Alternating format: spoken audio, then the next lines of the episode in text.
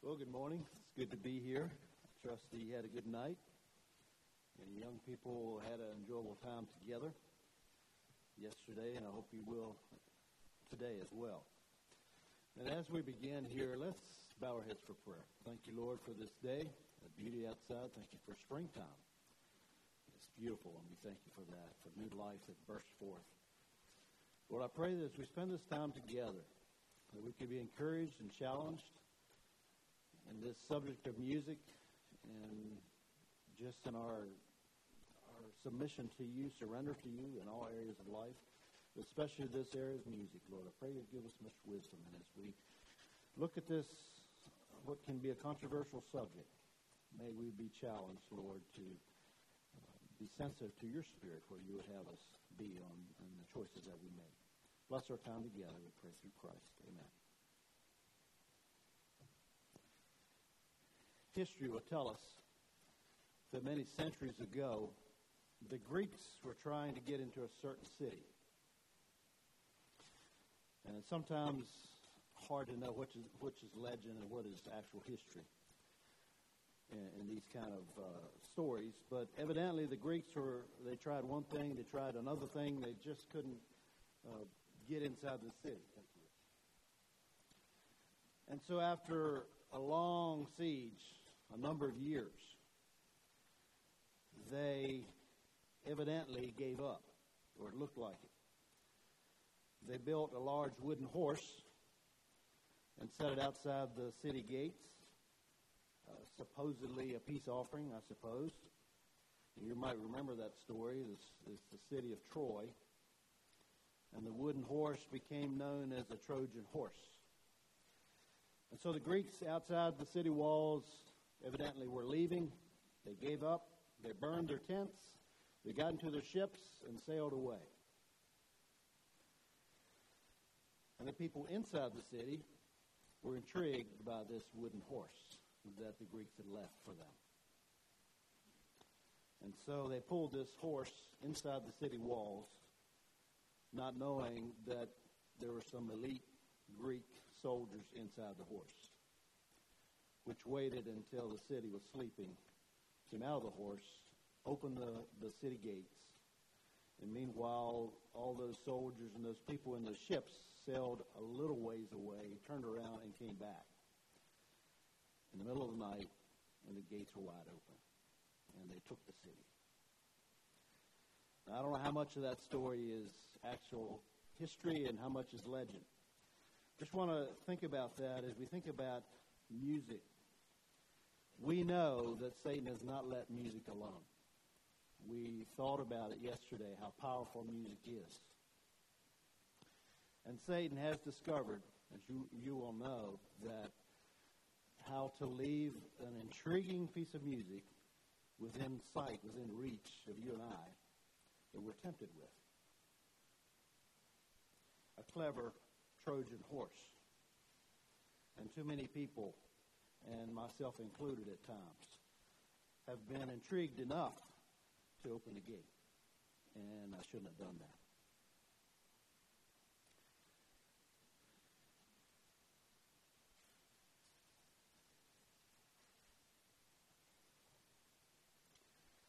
So, what is my method of choosing what good music is? As I mentioned yesterday, one of the typical methods and one of the methods that I have used many, many times is if I like it, then that's what makes the choice for me. But is that wise? We know, as I just said, that our enemy leaves us intriguing things to be tempted with. Or things that are not that bad, if we, and we're, we're tempted to compromise. You remember that, young people, you remember that music clip I played yesterday of the song It Is Well With My Soul. And it was done in a punk rock style. And destroyed the beautiful intention of that song and the words and the meaning of that. And I suppose that sounded pretty raw to you, especially in, in that setting of listening to it together. Very sacrilegious, in, in my opinion. How can you how can it be a good thing to pair the words of Amazing Grace, for example, with heavy death metal music? It's been done. That's horrible. That's evil. But I doubt, you know, honesty, very many of us are tempted with that kind of, of music. What is much more common among us is the Trojan horse version. The danger is very real, where, where the enemy slips something in that grows, and it shouldn't be there. So as we consider music in these sessions, we discovered, in a small way at least, how powerful music can be and can slip in when we're not watching, not paying attention. So we need to think seriously about our music choices. Well, where do we draw the line? That's a big question. What is good and what is not good? Especially when we're thinking about what's called Christian music. How can I be discerning? So this morning we're going to look at some music tests. So I hope it will be helpful to all of us. Music tests. Ephesians chapter 5, we read this yesterday. I just want to read verse 19 again. We actually could read a lot of this and would apply to music, but for sake of time, let's read verse 19. It says, Speaking to yourselves in psalms and hymns and spiritual songs, singing, making melody in your heart to the Lord. And again, there's the purpose for music. It's to the Lord, in our hearts, worshiping the Lord.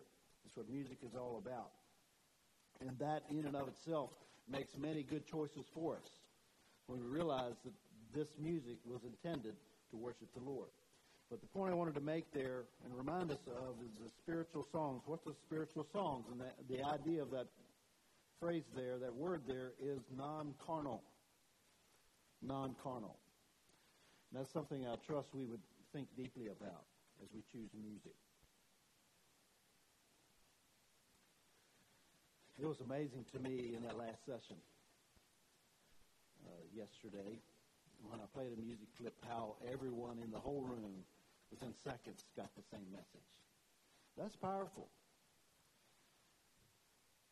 And I hope you won't forget that. Music itself carries a message. We know that lyrics do, but music itself carries a message, and it matters.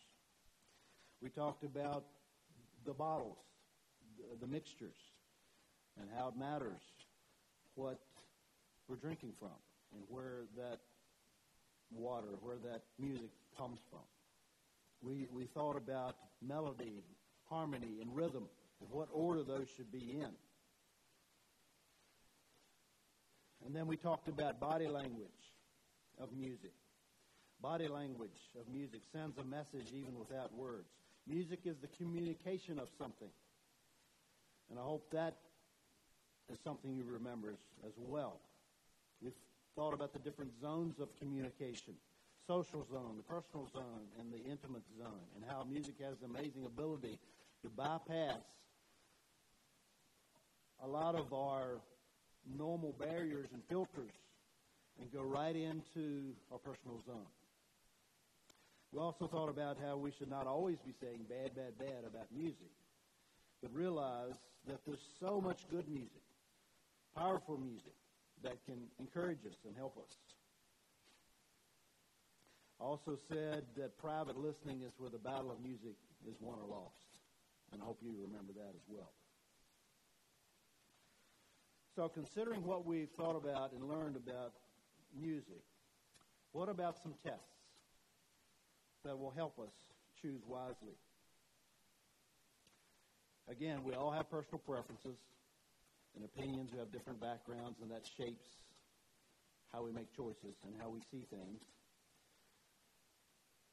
But my personal opinions are not enough, in my opinion, to make good choices. We need more than that, than just my personal thoughts on the issue. Because my, I'm a human and and my vision, my perception is not always correct. I need some help. And I doubt yours is always correct either. You know, we're human. We don't see things clearly sometimes. I don't know why those people brought that wooden horse into Troy. Maybe they were curious, and I'm just speculating.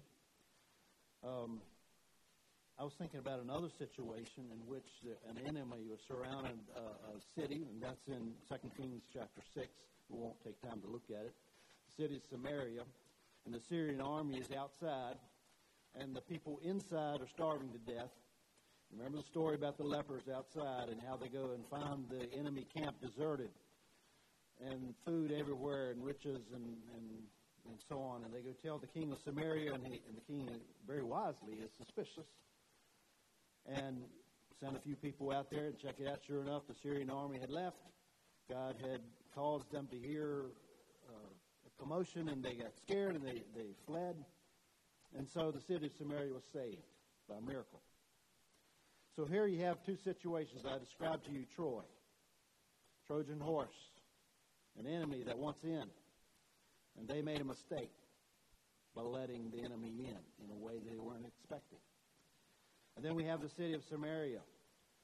The king in that case was very wise, and he was careful. But he checked it out, and sure enough, there's something out there that was good to save the city. So in your music that you're choosing, which of these two situations do we have here? Now, maybe it's some combination. I understand that this is oversimplified, but I want to get us to think. Get us to think. So there's this music. It's appealing. I tend to like it. My personal preferences are involved.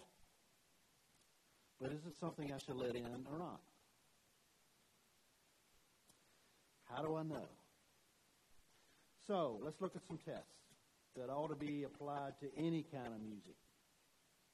Whether it's classical, whether it's bluegrass, whether it's choral, whether it's CCM, any kind of music. I think these will be helpful. And by the way, as we go down through these, there there's a lot of overlap. And maybe you would arrange these tests in a different order or a different way or call them something different. But let's look at them. Actually, it's in your bulletin.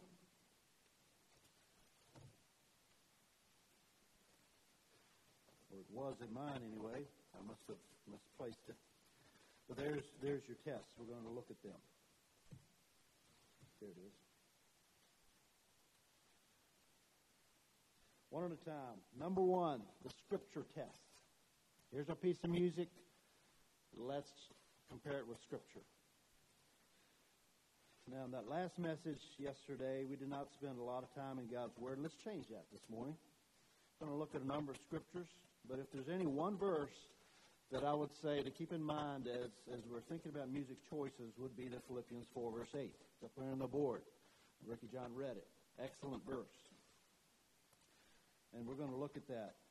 Underline it in your Bible. Put it on your CD player. Put it on the screen of your phone. If you struggle with music, put it, that verse in a place where it arrests your attention and helps you decide. Make this verse a way of life. God's Word is a tremendous help to us as, as we're choosing anything in life, really. But let's read this verse again. Finally, my brother, finally, brethren, whatsoever things are true, this is Philippians 4, verse 8. Whatsoever things are true, whatsoever things are honest, whatsoever things are just, whatsoever things are pure, whatsoever things are lovely, whatsoever things are of good report, if there be any virtue, if there be any praise, think on these things. So let's go through here. Whatsoever things are true. We got a music choice in front of us. In fact, you will probably have one on your way home today or tomorrow. Whatsoever things are true. And I think about my favorite music or the music I'm being tempted with. Are there any lies there? We're talking about truth. We know that the music of the world is full of lies. And we can't listen to lies, even when we know they're lies and we identify them as lies. We can't habitually listen to lies without it affecting us with time. And the message of the music that I listen to is full of sensuality, or rebellion, doing my own things, those kinds of things, it affects me eventually. So, is that music outside the wall of my life a Trojan horse or not? Or something that will feed my starving soul? So, one of the first tests is a scripture test, and we're talking about truth. Is this music promoting truth? Not a lie, not a half truth, not a compromised truth. You know, life is tough, and you know that. We have a lot of choices in life. And my advice, my plea here, let's not complicate life even more than it already is by by having half truths, embracing half truths. It simplifies life a lot when we're focused on truth. Because if we allow the untruth to penetrate our life, now we got a battle not only outside the walls, but in my own heart. And the enemy has a place to work from within the stronghold. On the other hand, when I only invite what is true within my walls, then there's nothing to hide, no, no closet to be afraid of. There's no secrets, there's no dark corners of an unsurrendered part of my life. There's no closed doors to Christ. And the peace and joy in my heart is, is a result of total surrender. And that's a wonderful thing. The battle's going to rage out there, but Lisa doesn't need to rage in the same way in my own heart. Because there's peace there, because there's truth. You're embracing truth. Whatsoever things are true. This verse also says, whatsoever things are honest, has the idea of that which is honorable, noble, not sleazy, not a double meaning suggestion to tease our mind into the gutter. Whatsoever things are honest. Whatsoever things are just. That means upright, morally excellent. Let's talk about innocence, being acceptable to a holy God. Whatsoever things are pure. That means untainted. There's no motor oil in your water, as young people seen demonstrated yesterday. Think about if my music has borrowed anything from the world, from the other kingdom. Is it pure? Whatsoever things are lovely. It has the idea of acceptable, and pleasing to God, superb, excellent. Whatsoever things are of good report. That means a good reputation. 1 Thessalonians 5, verse 21 says, Prove all things, hold fast to that which is good, abstain from all appearance of evil. So I don't know if you would agree with what I'm about to say here or not. But rock music has always been, even from the very beginning, has always been associated with rebellion, doing own things, with drugs, with immorality. And we could talk about rap music, explicit profanity, gross immorality, perverted view of women, country music associated with cheating against the spouse, with alcohol, with immorality, doing my own thing. Many other styles and mixtures of music with wrong associations. We talked about that yesterday. Importance of thinking about what my music is associated with. Scripture tells us not to be associated with anything with that associated with evil. So, here's an example. Is it okay for me to walk in a store and buy Coca-Cola? You say, well, besides the dollar or whatever you spend and the effect of long-term Coke, Coca-Cola consumption would do to your health. Otherwise, sure, it's probably okay to go in a store and buy Coca-Cola. So, what if I would go in a nightclub to buy the same Coca Cola? Is that okay? What if I would go into adult store to buy the same Coca Cola? I can say, I just want a Coke. I'm not participating what goes on in those places, but I am associating with something that would make you wonder, why is that guy going in there?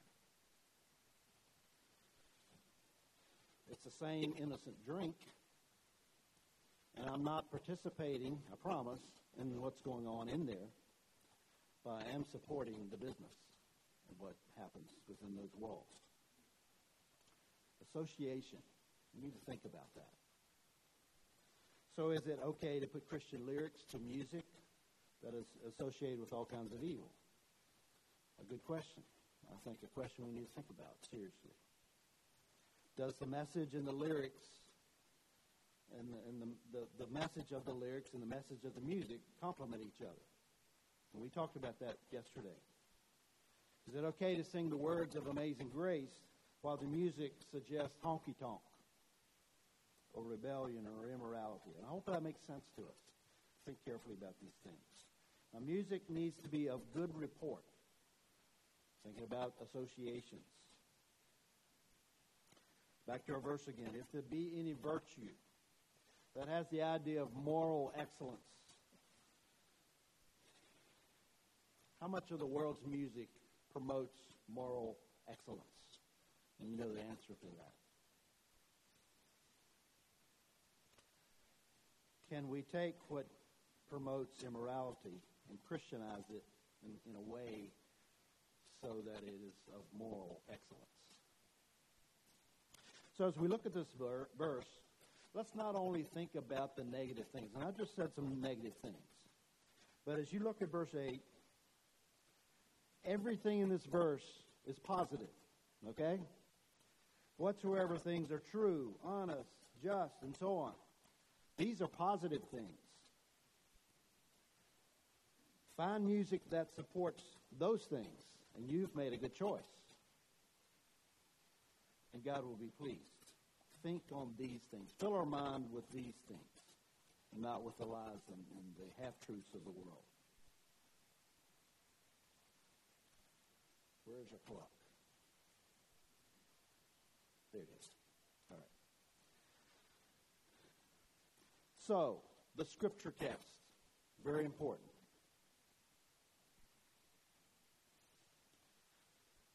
Test number two, the lyrics test. And here's what, I, uh, what I'm thinking of. I will challenge you with to carefully consider what the words actually say. Here's something to, to try. Young people know this. You can go online and find the words to almost any song. And I would just challenge you to carefully consider what it actually says, what the words say, without all the emotion and the feeling of listening to the song being played or sang. What do the words actually say? You may be surprised at how vague and empty a compromise song is. In fact, if you do that, just read the words. What does it say? A compromise song will be vague, shallow, and kind of empty, with all the yeah yeahs and the oohs removed. And the emotion of the singing voice, which, by the way, that's, that's a human thing. That's part of what music is, I guess. But just look at the words in this test and see what they say and see how deep and meaningful and true that they are. And does it line up with the verse we read here in, in Philippians chapter 4, verse 8? And I would ch- challenge us not to accept any lies. Here's some lyrics. Marianne Morris wrote this popular song. It's called My Church. Here's what it says I've cussed on a Sunday. I've cheated. I've lied. I've fallen down from grace too many times. But I find holy redemption when I put this car in drive, roll the windows down, turn off the dial, and then the chorus says, Can I get a hallelujah? Can I get an amen? It feels like the Holy Ghost running through you when I play the highway FM. I find my soul revival singing every verse. Yeah, I guess that's my church. And what do you think of that? Now, I know that a, you can't cram the whole gospel in, a, in one particular song and say everything that needs to be said. But as I think about those lyrics, What the lyrics are actually saying is that when I've sinned and fallen from grace, what I need to do is go driving in my car with the radio playing loud. That's what it says. And all my sins will be washed away and everything will be good. And we know that's not true.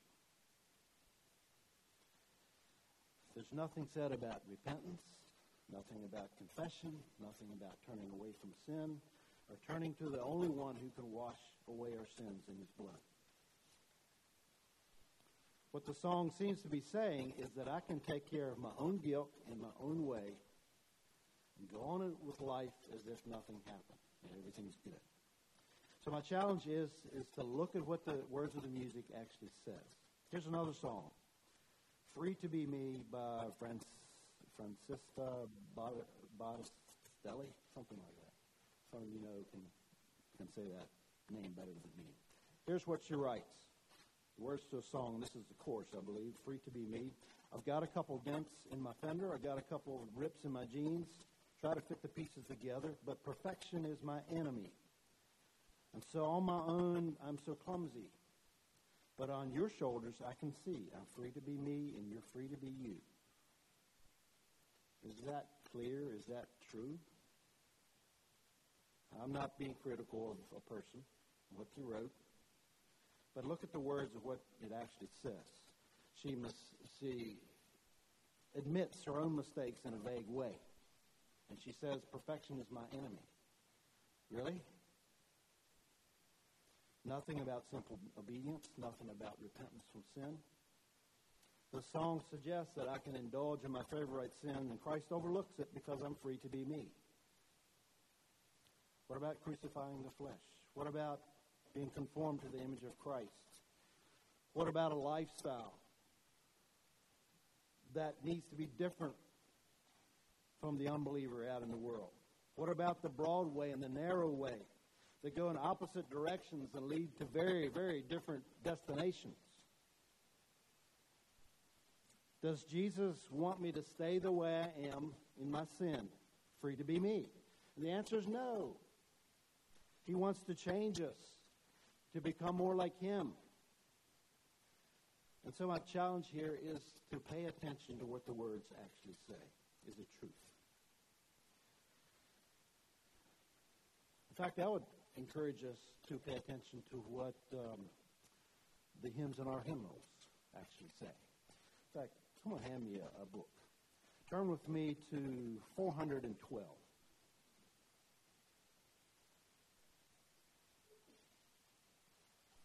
412.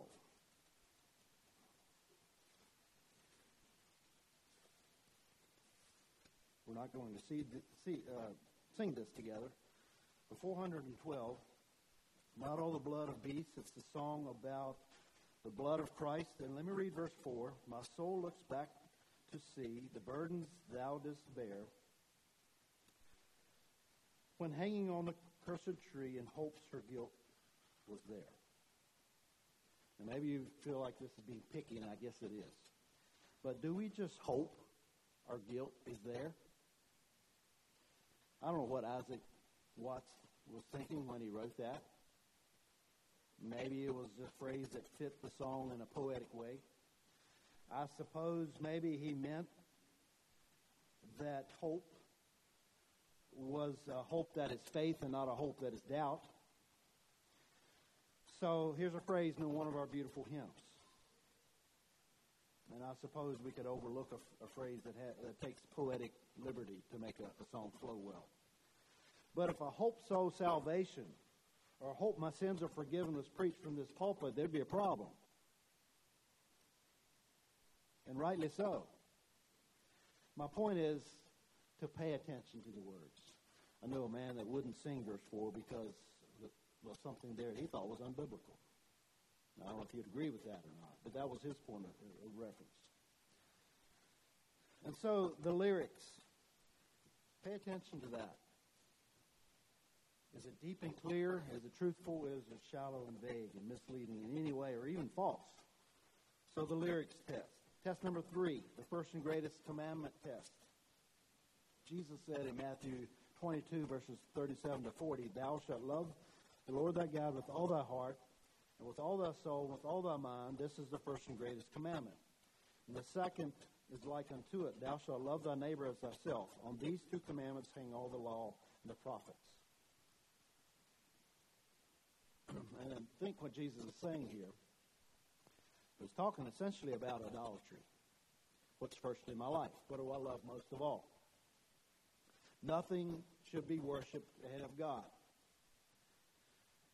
Yesterday, we thought of, about how God intend, intended music to bring him glory. And music can be idolatry. I think we'd all agree with that. Some questions to think about. How does my music affect me? Does it bring him glory? Does it deaden my honor for him? Is the worship casual and shallow? Is it God centered or me centered? Does it rob my hunger for the things of God? Does it make me dull of hearing to the voice of the Holy Spirit? Now, someone might say, well, there's no Bible verse that says my music is wrong. And I guess not. But I would challenge that person to find a, a, a Bible verse that says your music is right. Defend your music using Scripture. I challenge you with that. So the first commandment that Jesus said, to love your Lord, love the Lord with all your heart, soul, and mind. What's the second greatest commandment? To love your neighbor as yourself. So what does that have to do with music? Well, one way it would have to do with music is if the music is sensual and fleshly and selfish, then I am trying to lure someone else into sin for my fleshly pleasure, right? And that's not loving my neighbor as myself. That's loving me. So the first and greatest commandment test was test number three. Test number four the mixing of the two kingdoms test. And we talked about this yesterday a lot. So, what about crossover music artists? And the struggle is for us is where should this line be? Obviously, we can't see anyone's heart. We don't know their purpose for sure and their intentions. And I don't want to doubt anyone's sincerity. But when a person casually, easily mixes two kingdoms, kingdoms as though it doesn't matter, then I begin to wonder. I remember the, the scripture in Matthew 25, the, the picture of the judgment day, and Jesus is separating, the judge is separating those on his right hand, the left hand, and everyone uh, is a sheep or a goat, one to receive eternal blessing, the other to receive eternal damnation. And some of those people said, Lord, Lord, haven't we done these things? The judge will say, I never knew you. Could it be that those people are the ones who mix the kingdoms? Maybe they said some good things. Maybe they did some good things. Maybe they wrote some good music. Maybe went all the way to the top of the charts. But they, did they actually live the Christian life, is the question. It's not for me to decide judge their life, but they will be judged. I just think we need to be wise in thinking about these things. Should we be listening to someone who is pretending to be a Christian? While in reality, in the way they live, their fist is in God's face. I'm going to do life my way. Now, I know that God can use imperfect things to meet the needs of our hearts. In fact, you and I are imperfect. I am very imperfect. But may we never be double minded. I'd like to turn maybe to an odd place. I, really want to read this. And turn with me, if you would, to 2 Kings chapter 17. 2 Kings chapter 17 not going to spend much time here at all. But look at this. 2 Kings 17, verse 33.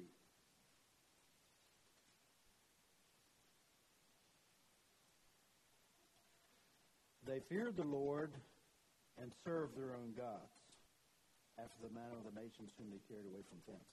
They feared the Lord and served their own gods. How can that be? And I won't go into the context here, but basically, the children of Israel have been taken away to Syria. The Syrian king sends some foreigners back to live in, Israel, and they don't know God, and, and so God sends lions among them. You read that earlier in the chapter, killed some of those people. And so they asked the, the king for some help, and he sent a priest to teach them about God and how they should live. How can you fear or worship the Lord but serve an idol? We can do exactly that, including in, in, in our music. Also, verse 41. So these nations feared the Lord and served their graven images. So evidently, they didn't want to give up their idols. They were afraid of the Lord. They're afraid of the lions that God sent among them. And so they blended the Lord with idols, a mix of two kingdoms. I suppose they said the right things. They did some good things, but they actually lived for the idols. And think about how we can do the same thing with our music. Will Christ share room in my heart with an idol? Suppose one of these young men gets married one day, and for his bridal party, he wants to have 10 of his ex girlfriends to be in the bridal party. Is that okay? Or one of you girls have 10 of your ex boyfriends in your bridal party. I don't think that's going to work. Where is your loyalty? Who is your husband? Who is your wife? Are you going to cling to that person and be loyal to them? Will Christ share room in my heart with an idol? I don't think so. And we can harbor an idol, worship an idol in music, even while we say we're, we're living for the Lord. So the mixing of, of the two kingdoms test. Test number five, the excellent versus compromise test. And this is could be part of one of the other tests, I'm sure. There's a lot of overlap here. But as, as we discovered, music is communication. Music has a message that speaks to us. Music suggests ways to think and to live. What we feed grows. We become what we feed on. What does my music promote? Is it entertainment or is it admonition? What fruit does my music grow in my life? And so this point is just simply saying, point number five is simply saying, strive for excellence. Choose wisely. Choose well. Whenever the gospel is presented as entertainment, it's not a true, not a complete gospel. Many times, things like cross bearing and actual obedience and things like that and surrender are glaringly absent. And by the way, you and I are not going to become who we choose to be. We are going to become what we decide to hang around, what we decide to imitate, and what we decide to worship. That determines who we become. Think about that. Because we all have this flesh. Number six, I need to hurry on. Number six, the body language test. We talked about that yesterday body language test. If you're writing notes down, 2 Corinthians 7, verse 1, where it talks about not being tainted, not being contaminated with anything filthy. I suppose, if you think about body language in music, there could be different opinions about a song and what that body language might be and what it means and what does it matter and so on. But my challenge is let's not sugarcoat something just because we happen to like it. A coat of nice paint doesn't change a Trojan horse into something harmless. Number seven is a test we've talked a lot about as well, the associations test. And I don't have a lot more to say on this point, but this is an important one. It, it matters. There's a lot of trees to eat from in this forest of music. Why would I choose what is questionable? Don't go dumpster diving and sorting through the trash in order to find the little bit of good that's there. I'm sure there is some good there, probably. But it's going to be a rare find and will likely be contaminated with the filth that it was associated with in the dumpster. The same nasty fly that laid eggs on the rotten stuff in the dumpster has likely walked across the compromised music as well. Is there perfectly good food in the dumpster? Probably, especially here in America. But you're going to have to search for it. Is it worth the risk? I doubt it. I am sure that if there's good music recorded by crossover artists, that's fine.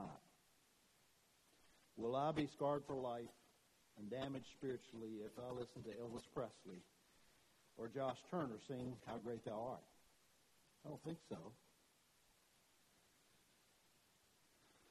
But if I habitually, unthinkingly, unwisely continue to listen to what is produced by someone from the other kingdom, eventually I'm become, going to be affected with by the fleshly appetites and the idolatry that's always there somewhere. So maybe someone's thinking, now wait a minute, preacher, are you saying if I listen to music that mimics something of the world in some way, that I'm going to go out and do wicked things and walk away from God? Well, no, not necessarily. That's not what I'm saying. But I'm challenging you with the thought, are you feeding on the best that there is? So are we immune to the suggestions of Satan? I'm not, I'm not sure why we think we are but we're not immune from his suggestions. We demonstrated that a message comes through music even without words. In seconds, we all knew what that message was. So why will the message of the world not also speak through the world uh, music from the world? I am not immune to the suggestions of Satan when I open my heart to that sort of thing. Think about this 2020 Super Bowl, okay? Amazon spent $16.8 million for 90 seconds of ad time. Now, I'm not sure if that 90 seconds was repeated throughout the Super Bowl. I didn't watch the Super Bowl. I don't know. $16.8 million for 90 seconds. Get your head around that. And I'm told that between 80 and 90 commercials are played in a typical Super Bowl. Add all that up one time. See what you get. Not all of those ads were as expensive as Amazon's. But why would anybody in their right mind pay $16.8 million for 90 seconds? I'll work my whole life and not see that kind of money. They spent it in 90 seconds. Well, Amazon knows that advertising sells. Amazon knows that their ad will be seen by 112 million people. And they're willing to gamble $16.8 million in 90 seconds to get their money back plus a bunch more. What Amazon is actually doing is buying the viewer's time and attention. That's why people make money off of YouTube. When you got people's time and attention, that's valuable in the dollar signs. And Amazon knows that as well. Many more people will become Amazon customers when they are exposed to advertisement. So does buying a Super Bowl ad work? Evidently. So apply that thought to music. Do you think Satan puts his ads in music? I think he does. In fact, many whole songs, many whole albums, many whole concerts, many lifetimes of musicians playing music are promoting Satan's agenda. And we are just pretty naive if we think that we will not be uh, influenced by those things. We're not immune to suggestions.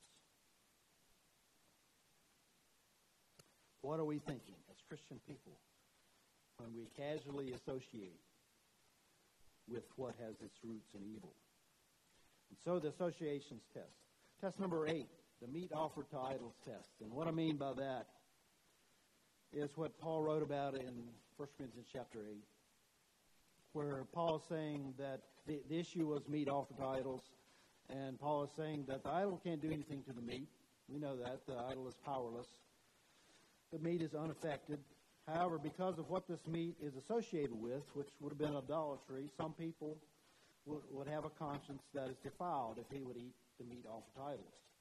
And so the point here is to be careful for my brother and my sister and how my choices affect them. Maybe those people were at one time associated and involved with idol worship. If it was written to the Corinthian people, they probably were at one time. And they didn't want anything to do with idolatry anymore. And so they were offended if someone would eat meat offered to an idol, because in their minds it was associated. So Paul, it seems like, is saying, don't offend your brother whose conscience is bothered by the meat offered to idols, even though we know the meat is unaffected. That brother's conscience is being defiled, and Paul says, don't do that. Be better to do without something that you personally would feel is okay, but if it offends my brother, love that brother enough to be willing to set aside your liberty. And it seems to me we can apply that truth to music.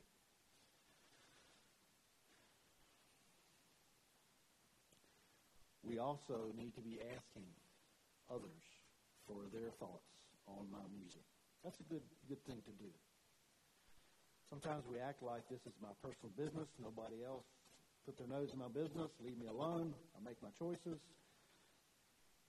But it's helpful to have a good brother or sister with some wisdom to give us some counsel on these things. Test number nine, the prayer and surrender test. Psalm 139, verses 23 and 24. I won't read that. That's the verse, Search me, O God, and know my heart. See if there be any wicked way in me, and so on. So, being a Christian means I belong to Jesus Christ. And I wi- willingly, eagerly put everything in my life on the altar to surrender to Him. Nothing held back from His Lordship, not even music. And sad to say, sometimes music is the last thing to surrender in our lives. What did Paul say on the road to Damascus when God, when the Lord struck him down? He said, "What do you want me to do? I'll do it." And all those important things, what he thought was important in his past life, he said is worth nothing. Surrender. We tend to hang on to what we love, and, and certainly we can with, with music. So, if Satan tells us the lie, if you give up what you love, you can't be happy. And that's a lie. We know it's a lie. But we can be reluctant to put my music on the altar of surrender. Lord, what do you think about this music? Is this okay? Is this honor to you? Is this good for me? Will it take me in a good direction? Will this music help me to accomplish my purpose on in, in life that you have in mind for me? That's the prayer and surrender test. Finally, number 10, the leaning tree test. Now, preacher, what are you talking about?